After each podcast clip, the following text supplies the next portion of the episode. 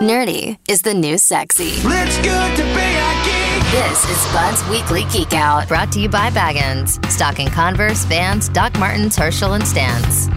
Hi, good morning, Webmaster Bud. Hi, Dylan. Hi, Jason. Hi, bud. What's on the Geek Out, dude? In 2019, Face App had been around for a couple of years with not much of a user base, but then it went viral with its ability to take your photo and age you using AI. This was the app we geeked out about in 2021 that that 50 year old Japanese man was using to change himself from an uncle, as he called himself, to an attractive young lady on a motorcycle.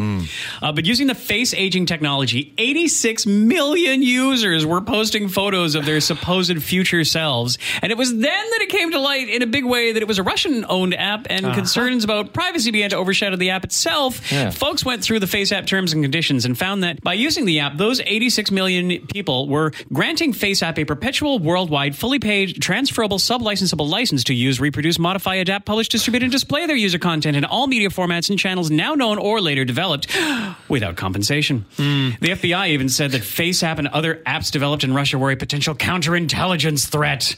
And the worldwide attention did get FaceApp to eventually rewrite their privacy policy, and so far seems nothing untoward has come from that. But Can I just ask, what is interesting about these things? Like, hey, look, my beard is now white. Oh my gosh, this is fun? Nothing attracts a crowd like a crowd. And I think it's just a lot of curiosity about seeing what other people think a computer thinks they would look like when they're old. So why don't I try it too? Oh, sorry. Do you want me to give you the the? I've got a book of reasons why not. Should I? Now, now call me a hipster or an anti-trendsetter or whatnot, but whenever something like this gets this popular, I get suspicious. Uh, Gee, you think? Case in point, these AI generated portraits of your friends, which you've undoubtedly seen on social media. Have either of you seen these? Oh, yeah. Bright we were colors. just talking about, about them this. this morning, Yeah. and uh, and maybe you're going to get to this, but what really has stumped me is I've been told that people are paying for these. Oh yeah, yeah, well, absolutely. what is what is wrong with people? So there are a few apps doing these, but Lensa appears to be the most popular one right now. It's Yes. been around since 2018, but just hitting its viralness now. So yeah, paid feature called Magic Avatars. So you give it 10 to 20 photos of yourself, and in I don't know, maybe 20 minutes, it gives you a bunch of magic avatars, depending on how much you paid for them. Amazingly, on Monday, the day I started to research this geek out, Mashable came out with an article about Lensa and what data it collects. So the company behind Lensa is Prisma Labs. Their app Prisma had its own moment of virality in the mid 10s for stylized painting like filters that you could give your photos. And again, Prisma is Russian owned. They use Amazon Web Services to process the uploaded photos. And they say that as soon as their AI model is trained on a user's photos, those images are deleted immediately. But the crux of this geek out is actually the AI model that is used. There are plenty of models and tools out there. There's DALL-E and GPT-3 and Midjourney and Those old stupid tools. those these old things i just had them in the closet so these are trained on data like text or code or photos and ostensibly become smarter as they give you their results. The ai behind Lensa is called stable diffusion. And instagram this week saw a viral post going around claiming that stable diffusion samples artwork from artists that have never consented to their work being used. The post says this is art theft Well, how is this then different from an artist seeing another artist's work and then getting inspired by that? That's the crux of the argument right here. Is it okay for a human being to see another artist's portfolio and make derivative or inspired works? But is it not okay for a machine to do that just because it's faster and more efficient than a human? I have a bigger question. Is it okay for any human to be engaged by something so stupid? Oh, Dylan. well, no, but listen, this latest iteration of it is just a colorful picture of you.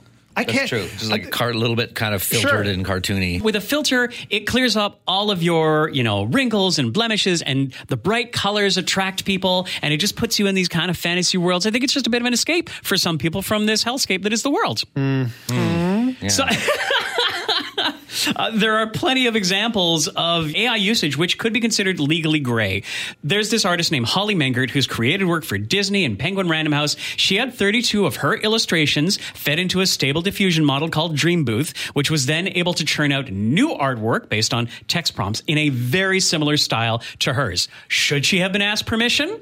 I mean, technically, it's not her permission to give. She was hired by these companies to make these artworks that were fed into the model. So these rights belong to the companies which hired her.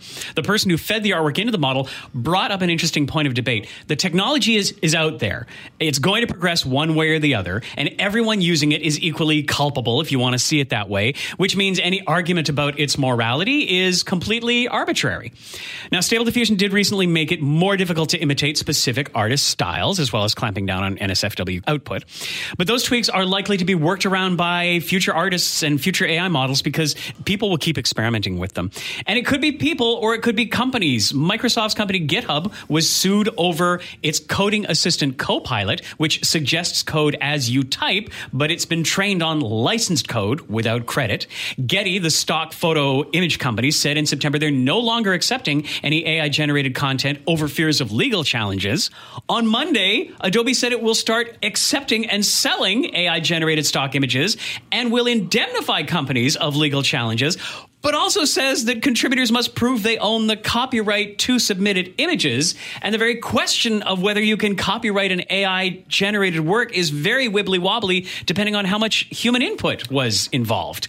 And all of these arguments harken back to eh, how scared people were of new technologies like the horseless carriage or the soul stealing cameras or the job robbing robot arms in factories. Although that, that, that did come to That pass. definitely all, Yeah. all those things actually happen. Yeah, well, we are very much in the wild west of AI models, and it's probably going to get weirder before it gets better. So you can read more about AI, art, and copyright at thezone.fm slash geekout. Yeah, Yeah, cool future. Really.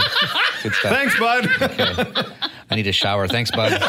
Bye. Bud's Weekly Geek Out. Sometimes you know it's good to be a geek. Listen every Wednesday on the Morning Zone for more news from the world of techie type stuff. Brought to you by Baggins. Stocking Converse, Vans, Doc Martens, Herschel, and Stance.